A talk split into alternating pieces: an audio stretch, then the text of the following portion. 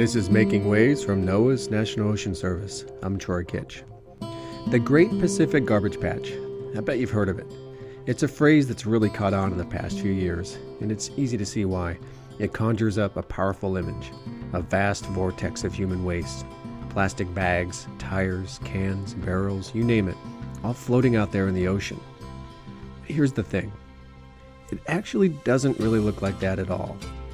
What it looks like to the human eye from satellites? Well, for the most part, it doesn't look like much at all. Most of it's all but invisible. How can that be? Well, I recently sat down with Diana Parker from the NOAA Marine Debris Program to find out what the garbage patch is and isn't, what we know and don't know, and what we can do about this ocean sized problem. Diana, welcome and thanks for joining us. Well, let's start with the obvious question What are we talking about when we say garbage patch? A lot of people hear the word patch and they immediately think of you know almost like a blanket of trash that can easily be scooped up. But actually these areas are always moving and changing with the currents and it's it's mostly these tiny plastics that you can't immediately see with the naked eye. I noticed that you said garbage patch areas. So the Great Pacific Garbage Patch is only one area in the ocean where marine debris concentrates? So there are garbage patches all over the world. These are areas where debris naturally accumulates. So there are garbage patches of all different sizes and shapes and, and compositions. The, the one that we know the most about is the Great Pacific Garbage Patch, which lies in an area between Hawaii and California. And so what we know about this area is that it's made up of tiny microplastics, almost akin to a, a peppery soup uh, with scattered larger items items, fishing gear, uh, those kinds of items swirling around. A peppery soup. Hmm. Could you explain that again?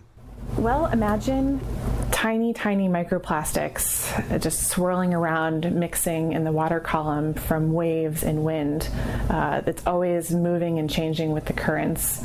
Uh, these are tiny plastics that you might not even see if you sailed through the middle of the garbage patch. They're, they're so small and, and mixed throughout the water column. I would think that most of the plastic that ends up in the ocean are bigger pieces like bags and bottles and plastic toys, things like that. But you're saying that most of the plastic is so small that it's hard or impossible to see. Can you talk a little bit more about the plastic debris in the ocean and why it's so small?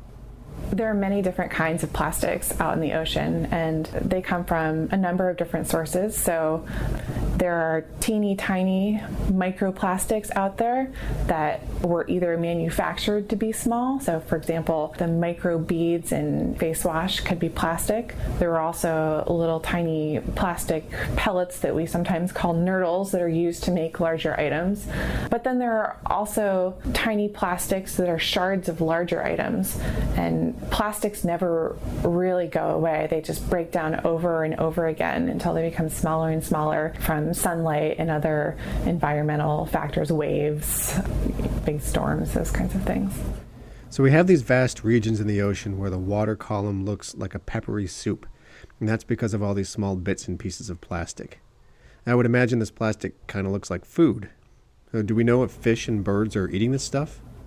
We know that some species of birds and fish eat microplastics. They even eat some larger plastics. So, for example, a Laysan albatross in the northwestern Hawaiian Islands, uh, we know that um, just about every dead albatross found on Midway Atoll has some form of plastic in its stomach. You know, we, we don't know if that's what killed it, but you know, we know that this is becoming a big problem. And so we know that there are microplastics in the ocean. We know that birds and fish and even maybe some larger marine mammals eat these plastics. We know there are chemicals in the plastics and we know that the chemicals can absorb other toxic chemicals that are floating around in the ocean. And so now the big question is what are those plastics doing to the animals that eat them? Well, I'm, I'm sure you get this question a lot. Now, we know that marine debris in the ocean is a bad thing, so why don't we just clean it up? Especially if most of the trash is contained in garbage patch areas because of the way the debris naturally accumulates because of ocean currents. The word garbage patch, it accurately describes what it is because these are patches of ocean that contain our garbage, but they're not areas where you can easily go through and skim trash off the surface. First of all, because of they are tiny microplastics that aren't easily removable from the ocean, but also just because of the size of this area. We did some quick calculations that if you tried to clean up less than 1% of the North Pacific Ocean, it would take 67 ships one year to clean up that portion. And the bottom line is that until we prevent debris from entering the ocean at the source, it's just going to keep congregating in these areas.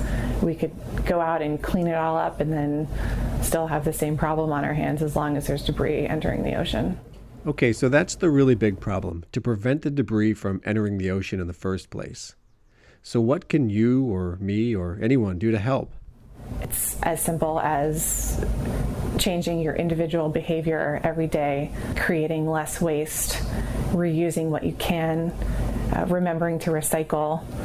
Littering, obviously, is, is a major no no. And then going out and joining a beach cleanup. It's difficult to really understand the problem until you get out there and see it firsthand how bad the problem is. And I imagine you've had plenty of opportunities to go out there and see how bad it is firsthand. Is that right? I absolutely have. For example, every year I, I, go out with the International Coastal Cleanup and work to pick up trash from Anacostia and Potomac in Washington, D.C. And the amount of trash you find on the shorelines is just incredible. Bottles, bags, aerosol cans, all mixed together. It's, it's all, you know, in some places it's like a thick mat.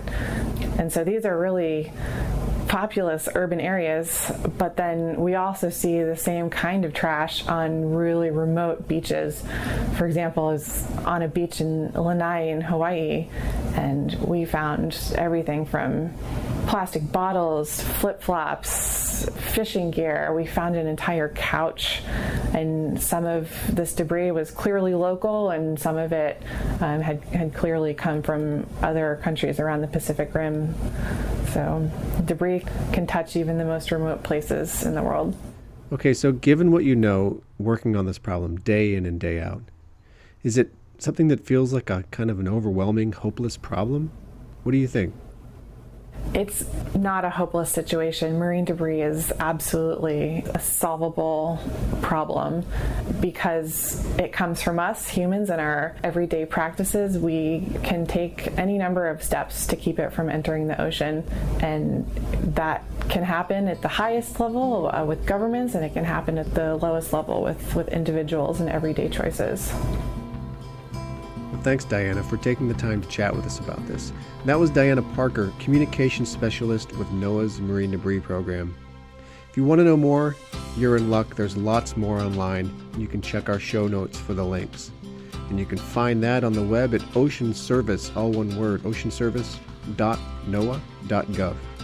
Have a question? Shoot us an email. We're at nos.info at noaa.gov. And thanks for listening to Making Waves from NOAA's National Ocean Service, and we'll be back in about a month.